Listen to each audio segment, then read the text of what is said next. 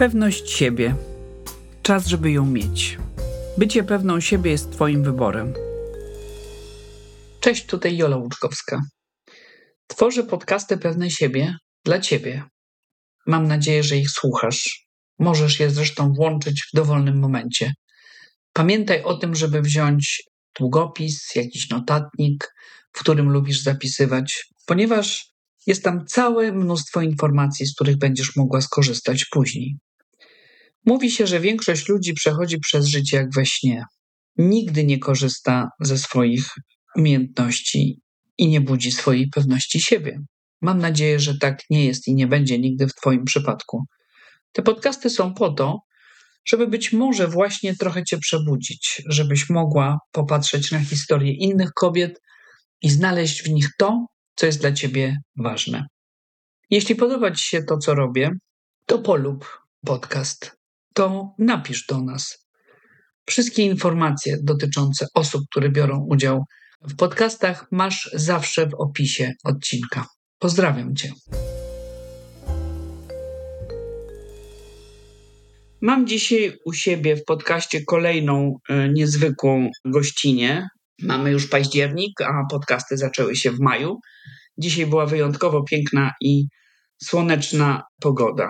Jest dzisiaj ze mną Kasia Wierzbowska, której oddam głos, ale chciałabym ją sama trochę przedstawić, ponieważ e, jej działalność i rzeczy, które stworzyła, są tak niezwykłe, że jestem przekonana, że będzie to dla Was no, taka mocna, silna latarnia, żeby skorzystać z jej doświadczeń.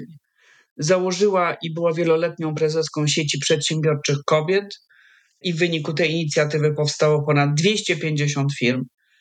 Następna rzecz, która robi wrażenie, to to, że współtworzyła kobiecą sieć Anielic biznesu. Też coś po prostu niezwykle interesującego i wspierającego kobiety. E, Fundusz Venture Capital Black Swan, fundatorka Fundacji Kids, Klub Innowatorów Dziecięcych Szpitali. Jest również absolwentką cybernetyki ekonomicznej i informatyki. Brzmi to bardzo intrygująco i myślę, że Kasia też nam troszkę na ten temat powie. A swoją karierę zawodową rozpoczyna w branży reklamy i komunikacji.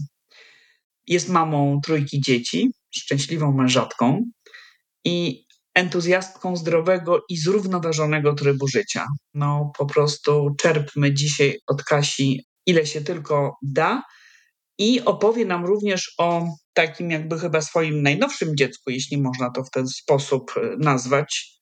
Jest to Femtech, Sofia Health z obszaru well-beingu i oferowania kobietom nowoczesnego podejścia do, do zdrowia, do zdrowia nowoczesnej, dbającej o siebie kobiety. Witaj, Kasiu. Jolu, dzień dobry. Bardzo serdecznie dziękuję za zaproszenie i tak niezwykle życzliwe przedstawienia. No cieszę się bardzo, jestem dumna również bardzo, że tu jesteś. To od czego my zaczniemy? Ja bym jeszcze chciała powiedzieć, że wedle Nataniela Brandena, który pisze wspaniałą książkę, z której ja często tutaj korzystam, Sześć filarów poczucia własnej wartości, jednym z filarów jest celowe życie. Twoje życie już bardziej celowe być nie może, a celowe życie oznacza między innymi bycie produktywnym, co jest niezbędnym elementem takiej podstawowej kompetencji w życiu. A produktywność, którą ty się bardzo przedstawiasz i pokazujesz innym, jest aktem podtrzymywania egzystencji przez zamianę myśli w czyny. Wiele osób zatrzymuje się na myślach. Ustalasz cele, je osiągasz. Tworzysz nową wiedzę i nowe informacje dla ludzi. Osoby odpowiedzialne za siebie nie obciążają innych obowiązkami zapewniania im bytu. I to jest, co chciałam jeszcze dodać e, tytułem wstępu, a teraz może opowiedziałabyś troszkę o tym Sofia Health, o tej organizacji, instytucji, ponieważ jest to niezwykle interesujące. No, teraz już naprawdę jestem speszona po tych. Bardzo proszę, nie. Ale ja to zaraz rozłożę na czynniki pierwsze i tu nie będzie wielkich Super. nadzwyczajności. Ja mam taką cechę, że jakoś bardzo mnie nosi z miejsca w miejsce i przez długi czas widziałam w tym e, jakąś taką wadę, ale na koniec życia pokazuje, że może tak się też da funkcjonować. To znaczy rzeczywiście się rzucam w różne tematy, które są dla mnie fascynujące, ciekawe, w których widzę jakąś rzecz do zrobienia, jakieś wyzwanie i to i rzeczywiście to znalezienie rozwiązania, to mnie bardzo y, jakby interesuje i wciąga. Ale potem przychodzi taki czas, że ta praca już się stabilizuje, już jest powtarzalna i mnie to wtedy nudzi. Przerzucam się do czegoś nowego. Mhm. I z jednej strony właśnie ciągle pukam się po głowie, dlaczego ja nie zostaję i nie robię tego, co rozpoczęłam, żeby to wynosić na jakieś wyżyny, tylko przerzucam się w jakieś nowe obszary, ale to mi sprawia ogromną satysfakcję, że na koniec te obszary się jakoś przenikają i łączą.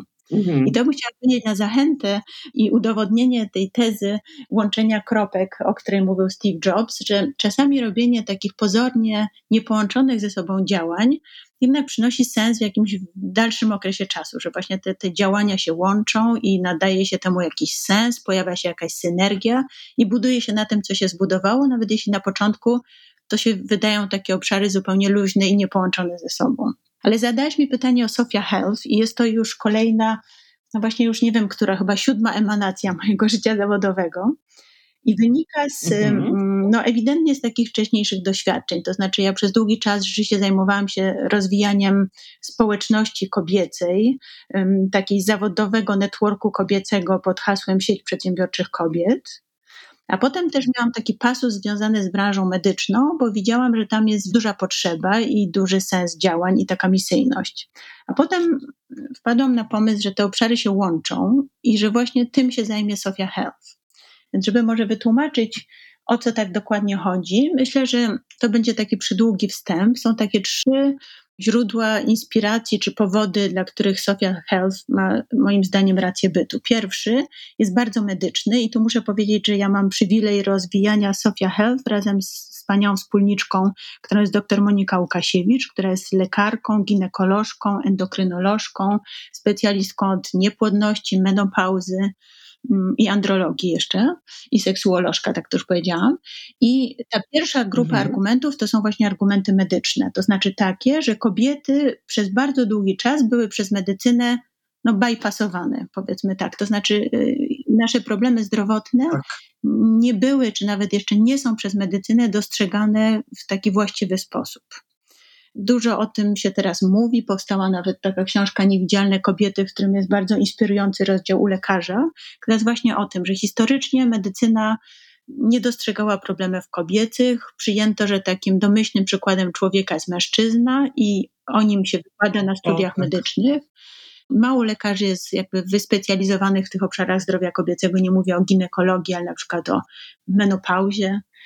I w związku z tym te problemy zdrowia kobiecego są często bypassowane przez system. Do niedawna nie brano pod uwagę płci w badaniach klinicznych i jakoś tak się działo, że w większości w badaniach klinicznych brali udział mężczyźni.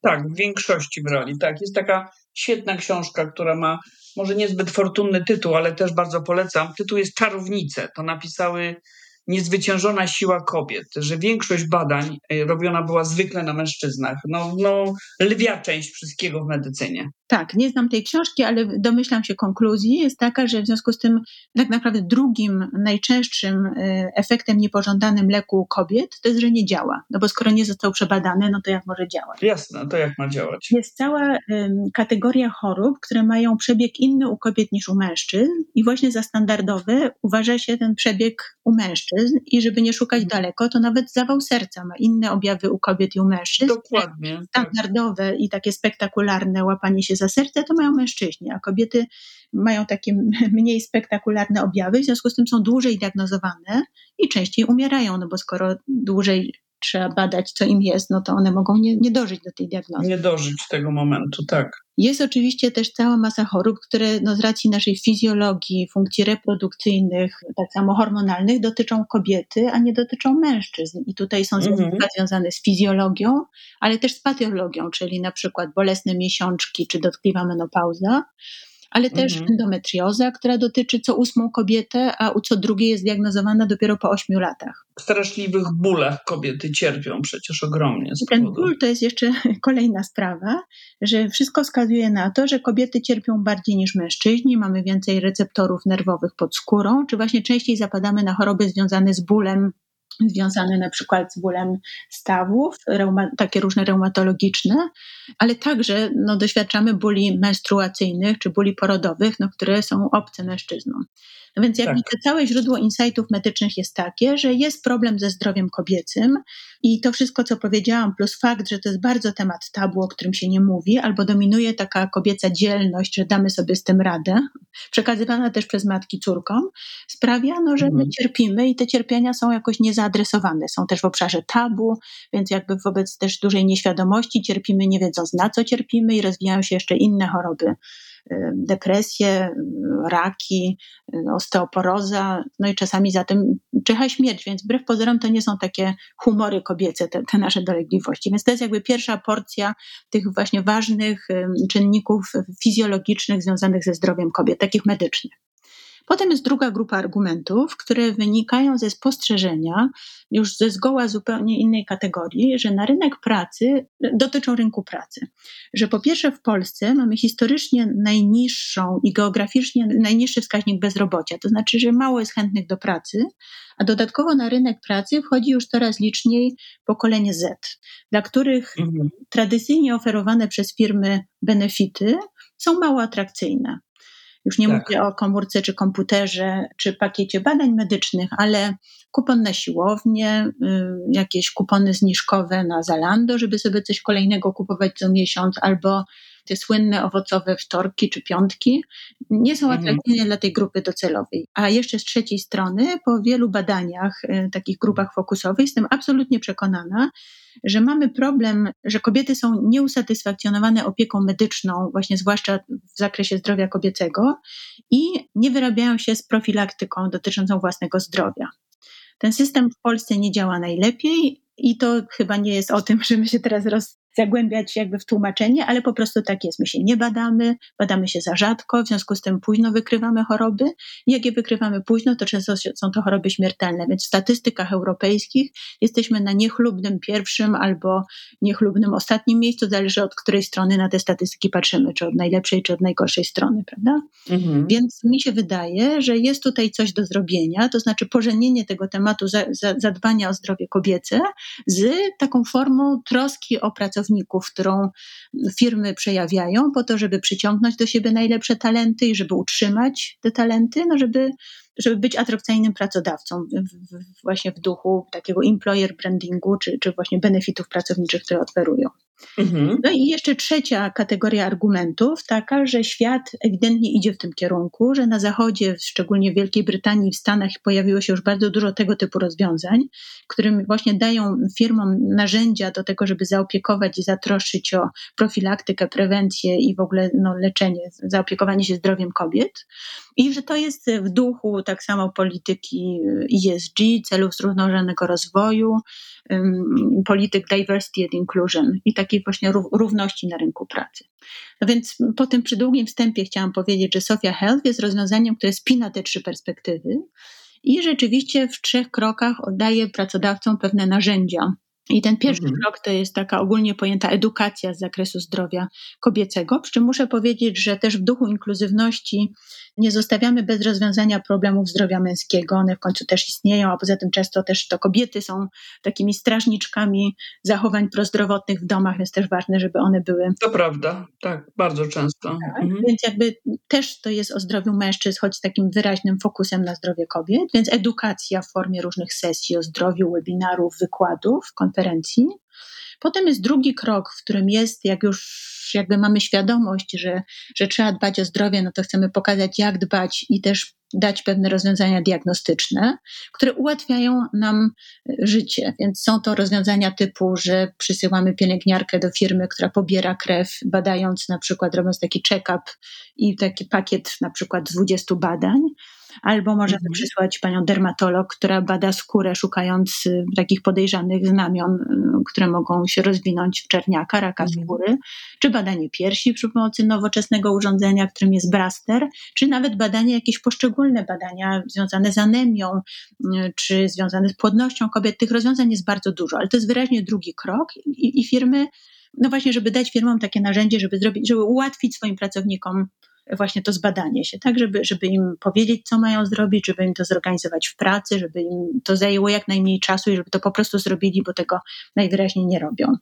Jest jeszcze trzeci krok, na który też uważamy, że, że należy zrobić i pracujemy nad nim. To jest usprawnienie, to jest stworzenie takiej innowacyjnej ścieżki doświadczeń pacjenta, żeby ułatwić konsultacje online, no właśnie u takich specjalistów zdrowia kobiecego. Ale to jest jeszcze pieśń przyszłości, więc może o tym nie będę jeszcze za dużo mówić. Więc o tym wszystkim jest Sofia Health. Przepraszam, to było długo. Ale to była fantastyczna opowieść i sama się zasłuchałam i myślę, że nasze e, słuchaczki również i słuchacze, bo tutaj też zdarzają się panowie, widzę to w analityce i widzę, że panowie też są.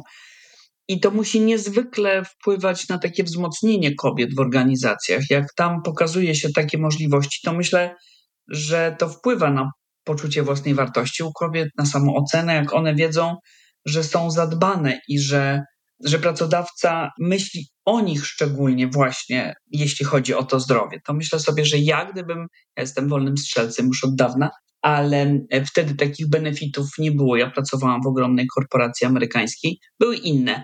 Teraz przyszedł czas na inne. Myślę, że ten jest po prostu absolutnie zupełnie wyjątkowy, który wpływa nie tylko na zdrowie fizyczne kobiety, ale na, na zdrowie psychiczne niezwykle też wpływa. Jak, jak to jest teraz ważne, prawda? E, znaczy tak, nie potrafię się ustosunkować do tego, jak to wpływa na poczucie, e, wiesz, wartości czy, czy pewności siebie, bo takich badań nie robiliśmy, ale na razie po takich pilotażowych wejściach zrobiliśmy tych webinarów już kilkanaście. Myślę, że około pięciu tysięcy osób miało już z nimi kontakt i takie mhm. nasze szybkie refleksje są takie, że, że to działa, że to jest bardzo pozytywnie oceniane, mhm. że pracownicy właśnie manifestują, znaczy jakby deklarują, że chcą więcej takich szkoleń, że uważają, że to jest zasadne, że widzą też chęć wzięcia udziału w takich badaniach diagnostycznych, więc mamy trochę takie udowodnienie, że to jest dobry kierunek, że warto jakby iść w, darym, w tym kierunku. Natomiast no nie byłoby prawdą, gdybym powiedziała, że to jest jakieś takie łatwe zadanie. My mamy trochę na sobie odpowiedzialność no, takiego pierwszego rozwiązania, które wprowadzamy na rynek, więc musimy sobie miejsce na rynku utorować. Mhm. Bo oczywiście, że są na rynku rozwiązania pod tytułem abonamenty medyczne, które oferują firmy tak. swoim pracownikom i wręcz zresztą wiele firm twierdzi, że już nie potrzebuje żadnych innych rozwiązań, bo zdrowie kobiet jest już jakby odhaczone przez ten dostęp do lekarzy.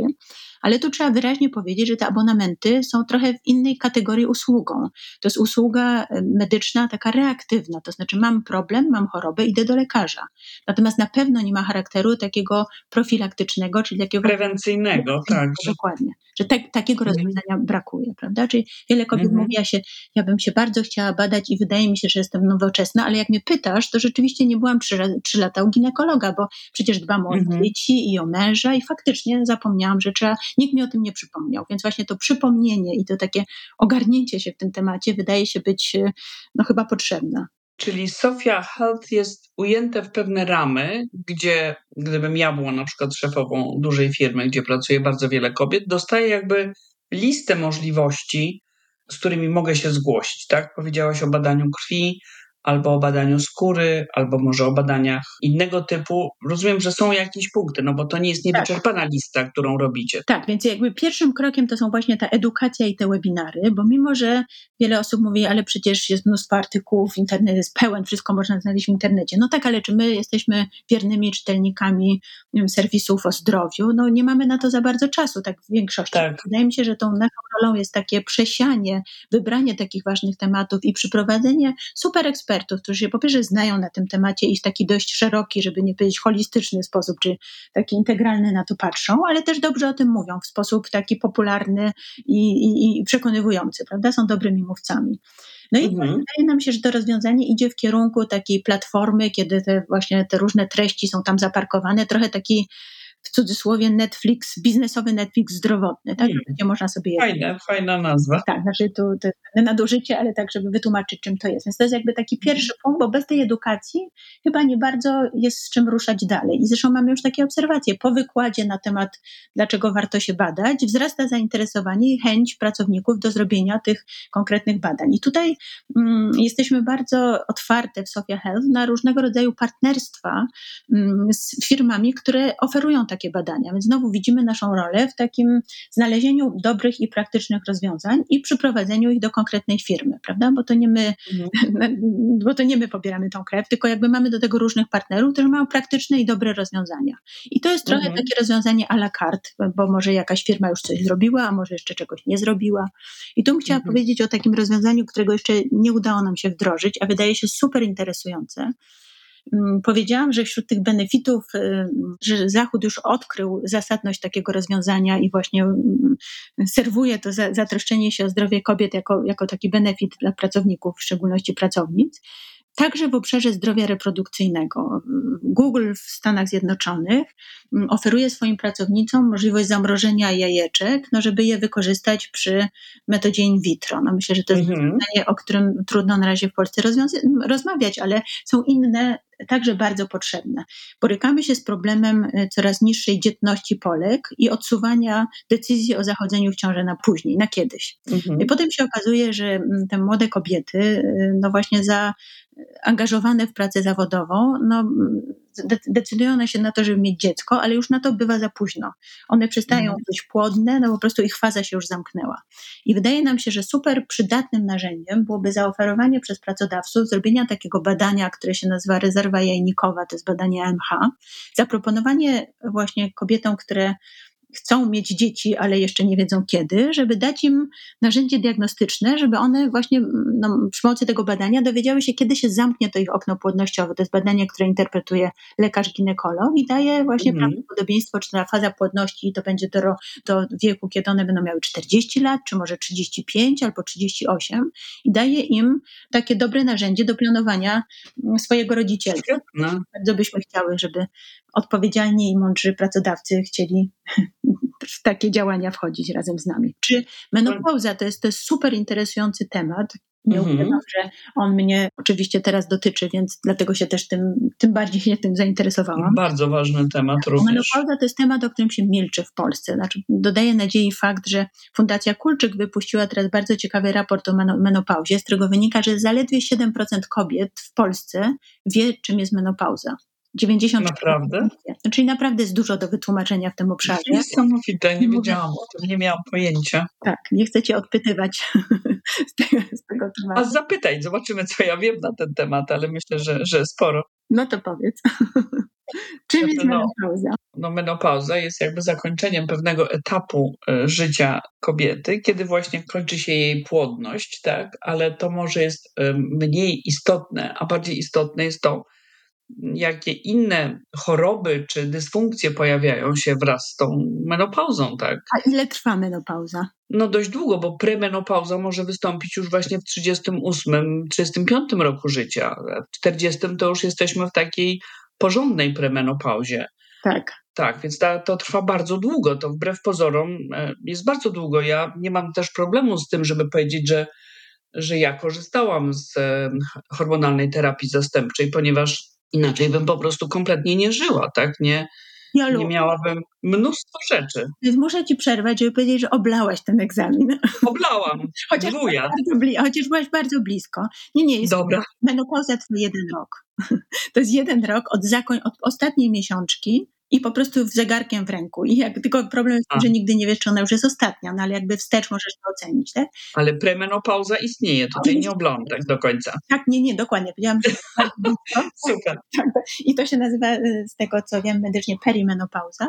I to jest rzeczywiście... Jeden rok. Tak, i, to, i perimenopauza trwa rzeczywiście dłużej i różnie u różnych kobiet i jest taką fazą, w której no, zanika produkcja, produkcja hormonów estrogenu i rozreguluje się organizm i to jest właśnie ta Totalnie. faza przykrych zalegliwości, których niektórzy wyliczają 30 czy nawet 40, więc nie tylko te mityczne uderzenia gorące, ale bardzo, bardzo wiele innych. No i teraz kobiety, nie mając dużej świadomości na temat tego, bo są też wychowywane, nasze mamy nam mówią, słuchaj, dasz radę. Musisz to przecierpieć, to jest ta kobieca dzielność, cierp tak. w milczeniu, tak? I po prostu dasz sobie radę, przejdzie któregoś dnia. Dokładnie, ja też przez to przeszłam, wiesz, my kobiety tak mamy, no ale właśnie, tak. jak powiedziałaś, są na to różne rozwiązania, warto być ich, ich świadomym. No więc dlatego myślę, że aha, jeszcze wa ważne tu są liczby.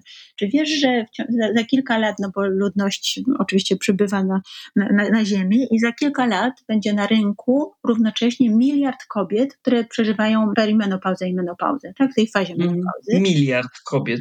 Miliard, a też szacuje się, że właściwie w dowolnym momencie 20% pracowników firm to są kobiety w fazie menopauzy. Co piąta mhm. osoba to jest kobieta w czasie menopauzy, więc jest to temat, którego nie sposób jakby nie, nie mówić o tym, a tymczasem ciągle jeszcze nikt o nim nie chce mówić. Nam się jeszcze nie mhm. udało wdrożyć żadnego programu wsparcia dla kobiet w, w menopauzie, choć one właśnie no, bardzo, bardzo są potrzebne. Szacuje się, że 20% mhm. kobiet w Stanach są takie badania, no, z powodu złego samopoczucia rozważa porzucenie pracy w czasie menopauzy.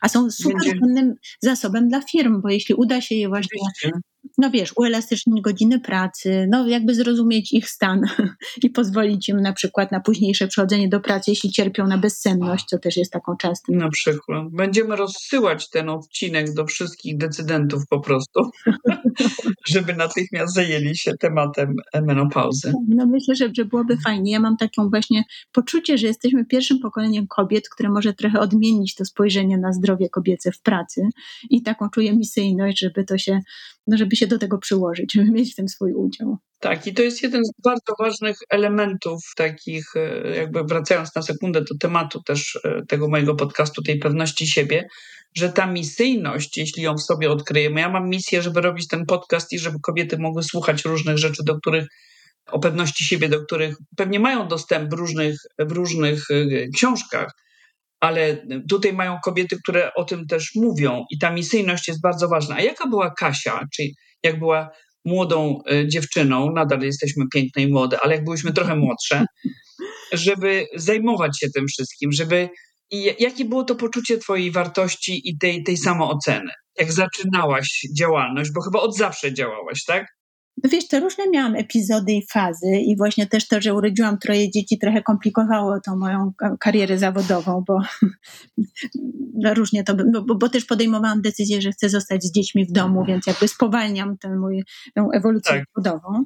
Natomiast myślę, że ja sobie jakoś tak nie za bardzo zadawałam te pytania, choć oczywiście miałam mnóstwo takich, wiesz, wzlotów i upadków i takich porażek. Mhm.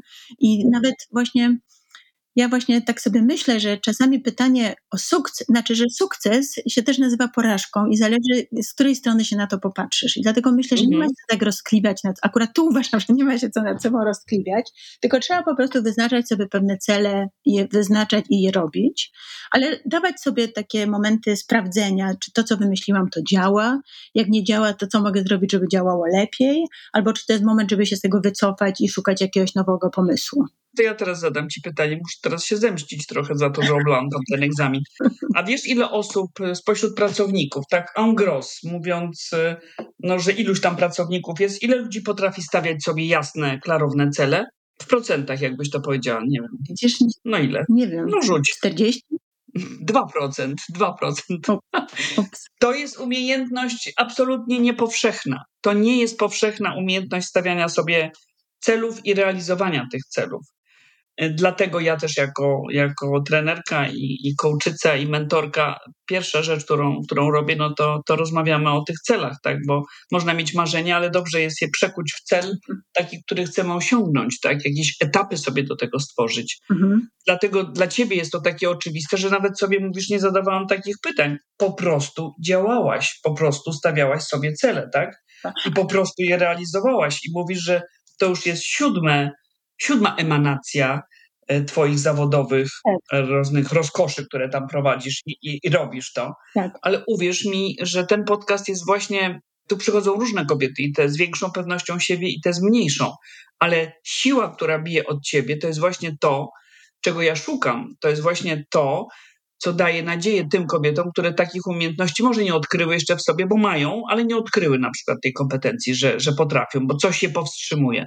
Co byś powiedziała kobietom, e, które nie mają tak e, wysokich umiejętności, tak wysoko postawionej poprzeczki jak ty, żeby mogły pójść w tym kierunku i też tworzyć organizacje, firmy, pomysły, jakkolwiek byśmy to nazwały? To jest bardzo ciekawe pytanie i myślę sobie, że pewnie nie ma na niego takiej szybkiej odpowiedzi, ale coś, co mi przychodzi do głowy, to że ten zestaw cech, które ułatwiają działanie, czy, czy może są takimi cechami przedsiębiorczymi, nie jest listą mm, krótką i taką szybko wyczerpującą się. I mhm. umiejętność wyznaczania celów y, jest na pewno przydatna, ale są inne cechy, których może, znaczy wiesz, może ktoś być pozbawiony tej cechy, ale ma na przykład inną. I właśnie, właśnie. To jakie są te twoje? Powiedz nam. To ci się chyba spodoba, bo to jest z obszaru twojego zawodowego, że mi też jest bliska y, ta zasada budowania na mocnych stronach. To znaczy, zanim my się wzmocnimy w czymś, czego nie umiemy, to minie tyle czasu, że lepiej się skoncentrować. Tak. Znaczy, robię aluzję do galupa, prawda? Że skupmy się na tym, tak. jesteśmy naprawdę dobre. Natomiast dobierzmy sobie współpracowników, zespół, wspólników, partnerów, którzy zrobią to, w czym my nie jesteśmy dobrzy, prawda? Bo na koniec jakby mm, jesteśmy tak dobrzy, jak, nasz, jak, jak nasza suma, tak? Albo tak źli, jak nasze te słabe ogniwa. Więc jeśli pokryjemy te wszystkie słabe ogniwa, no to, to stworzymy mocny, kompetentny zespół. No a jeśli miałabym powiedzieć, jakie to są cechy, no myślę, że taka determinacja, taka konsekwencja w działaniu, mm, taka właśnie taka nieugiętość, no, że trzeba po prostu przyjąć te razy i to, co, co, co nie wychodzi i jakby z pokorą ćwiczyć dalej. Mhm. Ale też na przykład umiejętność takiego dobrego mówienia, o tym teraz się mówi o storytellingu, ale takie opowiadanie historii, to też jest bardzo ważna umiejętność, żeby zjednywać mhm. ludzi. Mhm. Ale też taka odwaga, żeby właśnie wychodzić i szukać różnych kontaktów. Czasami to wymaga, to się o tym tak mówi popularnie, że nie wiem, ktoś cię wyrzuca drzwiami, to wchodzisz oknem. Znaczy taka kreatywność w szukaniu różnych rozwiązań mhm. i też takie szukaniu alternatyw, prawda? Ale też umiejętność zrobienia takiego takiej oceny, takiego assessmentu, że może coś już nie działa i należy wdrożyć strategię stop loss, bo to po prostu nie wyszło. Tak, to jest takie monitorowanie swojego postępowania, tak. żeby sprawdzić tak. zgodność z tymi wyznaczonymi celami, tak? Albo obserwowanie wyników własnych działań, by sprawdzić, czy prowadzą nas tam, gdzie chcemy, żeby nas zaprowadziły. I dlatego te cele są takie ważne, bo trzeba się do czegoś porównać, prawda? Bo może być tak, że tak. coś sobie zaplanowałyśmy, to nam nie wychodzi, robimy coś innego i potem odjeżdżamy już zupełnie. My trzeba sobie zrobić takie sprawdzam, czy ten nowy kierunek to jest popularnie zwany teraz pivotem, czy to jest, to jest taki skręt w tej i to ma sens, czy może właśnie to nie ma sensu i trzeba no, wdrożyć jakąś inną strategię. I też myślę jeszcze taka cecha, na której ja buduję, to jest taka, żeby się nie odwracać do tyłu, tylko iść do przodu. Po prostu jak coś nie idzie, mhm. no to no to się już nie roztkliwiać, dlaczego nie. Znaczy, oczywiście należy wyciągnąć wnioski, to na pewno. To, y, mówi się o takich lessons learned, prawda? Że to jest też, życie nam daje że, że porażka jest też cudowną lekcją, którą wyciągamy, taką bezpłatną, za którą czasami trzeba by bardzo płacić, a my ją mamy od losu za darmo. Tak, to Karl Gustav Jung mówił, że co, zwolnili cię z pracy, gratuluję, tak? No. Możesz stworzyć coś nowego, możesz zacząć wszystko od nowa, że ta porażka jest właśnie najbardziej ucząca. Przy czym ja to Jak... też płynnie o tym mhm. opowiadam, ale oczywiście, że pewnie nie zawsze umiem to tak idealnie wdrażać życie, bo te, wiesz, te niepowodzenia oczywiście też bolą i to, to te nie, jakby też są przyczyną różnych takich smutków czy frustracji. Mhm. Oczywiście, że tak, ale y, myślę, że każda porażka, która ewentualnie pojawiała się u ciebie, jakakolwiek ona była większa czy mniejsza, to też potrafiłaś sobie z nią poradzić, tak? Jest jakaś może jakieś e, jedno zdanie, które byś powiedziała, okej, okay, odniosłam mniejszą lub większą porażkę i co zrobiłam wtedy, kiedy to się pojawiło? No właśnie chyba się starałam zastanowić, czego mnie ona nauczyła. Mhm. I w przyszłości właśnie postarać się wdrożyć chociaż jedną z tych nauk do przyszłego życia. Oczywiście, że jest też tak, że czasami te porażki są czasami, znaczy, że te, te nasze no, niedociągnięcia czy wady też są takie seryjne, że właśnie z jakiegoś powodu wchodzimy w podobne jakieś sytuacje i te, i te błędy się powtarzają. No ale myślę, że im większą mamy tego świadomość, tym bardziej możemy się przed tym zabezpieczyć na przyszłość. Tak, no, twoja opowieść, sposób opowiadania jest niezwykle zajmująca. Y, słuchałam tego wszystkiego, jesteś przekonująca przede wszystkim bardzo, tak? Taki logiczny ciąg wypowiedzi to jest to, co też wszyscy powinniśmy się uczyć, bo to jest ta dobra komunikacja, która nam zapewnia to, że ludzie nas, y, że ludzie nas słuchają, tak? Sposób mówienia we wcześniejszych tutaj też tych podcastach radzono kobietom, mówiono jak mówić, jak stanąć, jak się ustawić, żeby, żeby być przekonującym, ale mieć tę opowieść. I ty na przykładzie Sofia Health stworzyłaś opowieść o tym, czyli ten storytelling, jak to jest na przeróżnych płaszczyznach, jak to działa dla kobiet na wszystkich możliwych płaszczyznach. I teraz tylko trzymasz się tego, żeby to realizować, I myślę, że ten sukces 5 tysięcy y, osób, tak, nie tylko kobiet, bo powiedziałaś 5 tysięcy osób, czyli to dotyczy tylko kobiet, czy, czy też mężczyzn, które przeszły jakby przez ten program? Tak, które, znaczy, które miały kontakt z tymi naszymi sesjami wiedzowymi, webinarami. Nie, nie, tam też byli mężczyźni. Też byli mężczyźni. Mhm. Niektóre tematy były właśnie dostosowane do potrzeb w temacie zdrowia męskiego, mhm. inne w, tem, w większym temacie zdrowia kobiecego, a część uniwersalnej. Mhm. I myślę, że to jest ten przekaz, który dzisiaj kobietom tutaj w tym odcinku z Kasią próbujemy przekazać i zachęcamy do ewentualnego skorzystania, bo tutaj nie ma żadnego przymusu.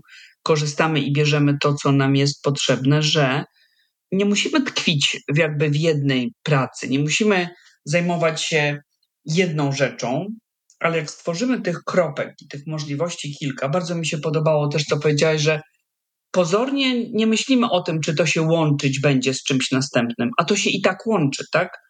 Wszystko, co do tej pory zrobiłaś, no jest połączone przez te kropki, prawda? Przedsiębiorcze kobiety, zdrowie kobiet. Trochę tam się nie połączyło, ale, ale na potrzeby tej rozmowy jakby pamiętam o tych, które się łączą. Znaczy wiesz, to jest, to jest trochę też o ryzyku, prawda, że my przecież nie wiemy, czy tak. podejmujemy, czy to wyjdzie i myślę, że, że trzeba sobie dać szansę, no najwyżej nie wyjdzie. No to to jest, y, oczywiście, że należy minimalizować to ryzyko, ale czasami pewne projekty są za wczesne, prawda? Rynek może być niegotowy na to. Może być niegotowy jeszcze w tym momencie i część rzeczy może jakby od nas odejść i żyć własnym życiem jakaś organizacja czy jakiś produkt, który być może potem się właśnie, właśnie połączy. Tak. Bardzo się z Tobą rozmawia dobrze. Mam nadzieję, że jeszcze przyjmiesz zaproszenie i będziemy mogły bardziej pociągnąć temat może menopauzy dla kobiet, y, skoro ma być to aż miliard, to rzeczywiście jest o czym rozmawiać. I jest do kogo I docierać. I, I, jest do kogo docierać, więc może przygotujemy się i zrobimy coś bardziej celowanego właśnie pod to, bo myślę, że nic tak nie odbiera kobietom pewności siebie. Pamiętam siebie z tego okresu trudnego, jak E, jak właśnie cierpienie związane z tąże menopauzą, którą też cierpiałam chwilę w, w cichości, zanim się zabrałam za to, żeby nie cierpieć, tak? Tak. Więc jest czym poprawiać kobietom ich e, samoocenę i podnieść ich samopoczucie. I bardzo bym chciała do tego wrócić. A gdybyś jeszcze jedno zdanie na koniec, tak podsumowując, jako cudowna gościni tego podcastu, przekazać kobietom to, co byś im powiedziała. I to będzie taka puenta.